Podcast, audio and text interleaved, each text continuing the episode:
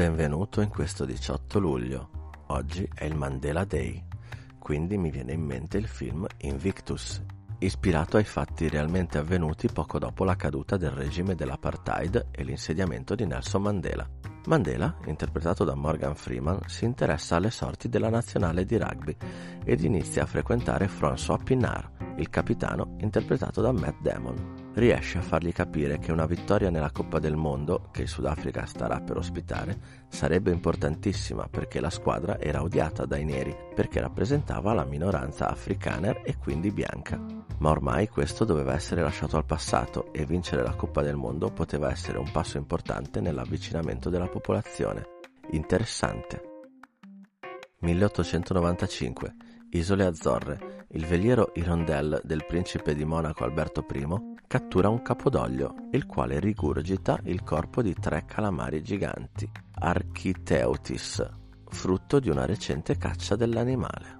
Pensando ai giganteschi cefalopodi, mi viene in mente 20.000 leghe sotto i mari, vecchio film con Kirk Douglas, Sicuramente conoscerai la trama che parla del fantascientifico Nautilus e del suo capitano Nemo. Tratto dal romanzo di Jules Verne, questo film della Disney vince tre Oscar, ma ci sono delle differenze che ne danno delle letture diverse.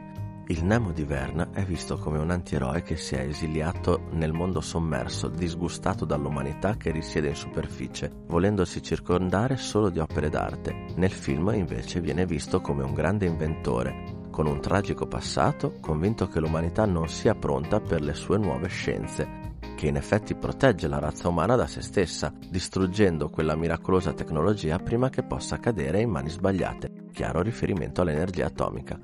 Un grande film d'avventura. 1925. Adolf Hitler pubblica il suo personale manifesto, il Mein Kampf.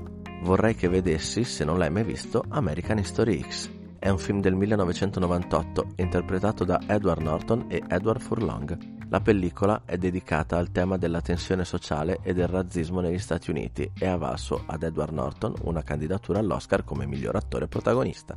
Norton inizialmente non voleva prendere parte al film, sia per il tema trattato, sia per la morte della madre avvenuta dieci giorni prima dell'inizio delle riprese, per un tumore al cervello. Per lo stesso motivo, Norton rifiutò di recitare nella pellicola Salvate il soldato Ryan di Steven Spielberg nel ruolo di James Ryan, assegnato poi a Matt Damon, e anche nell'altro film bellico La sottile linea rossa di Terrence Malick nella parte del soldato Witt, assegnato poi a Jim Caviezel.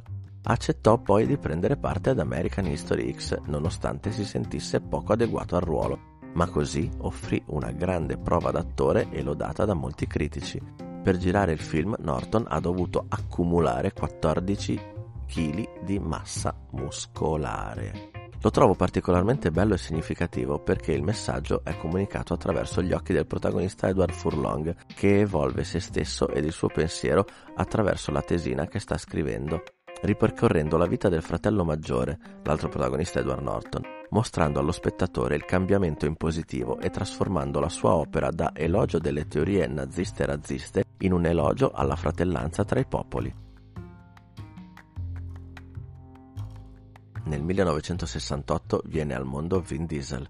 Per me lui sarà sempre il fuorilegge Riddick. Guarda Pitch Black, Un'astronave in autopilota che trasporta delle persone in animazione sospesa si scontra con la coda di una cometa ed effettua un atterraggio d'emergenza su un pianeta desertico con più di un sole. Sembra che la notte non cali mai, ma qualcosa si nasconde e quando un'eclissi totale sta per arrivare, le cose si complicano. Insieme all'equipaggio c'è il fuggiasco Riddick, super criminale che nessuna prigione riesce a contenere e nessun uomo riesce a sconfiggere. La bellezza di questo film sta nella semplicità e nella sorpresa, Altri due film ne sono seguiti, un'opera di animazione e anche dei videogiochi. Curiosità.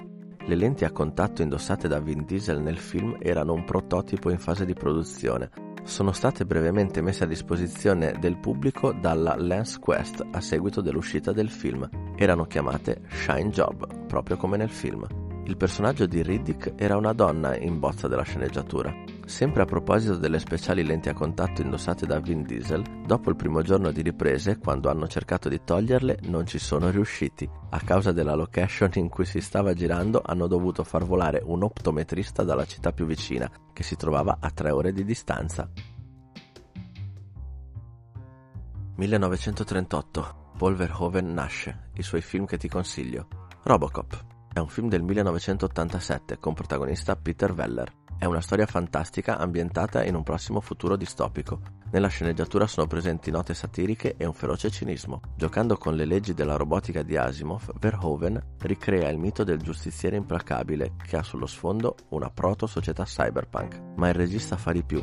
Accostò in un'intervista il personaggio di Robocop alla figura di Cristo, citando alcuni chiari riferimenti nel film quali la morte dell'agente Alex Murphy e la sua resurrezione nei panni di Robocop, e anche la scena in cui lo stesso affronta per l'ultima volta Badiker, camminando sulle acque che, tinte di rosso dal sangue del malvivente da lui ucciso con un fendente al collo, rimanderebbero al miracolo delle nozze di Canaan, con la trasformazione dell'acqua in vino.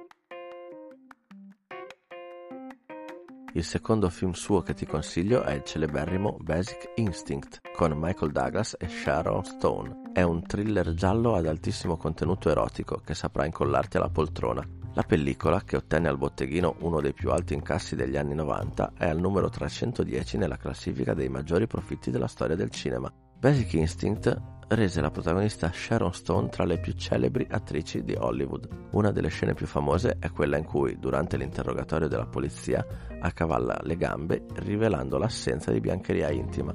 Nomination all'Oscar per la miglior colonna sonora al compositore Jerry Goldsmith. Buon film.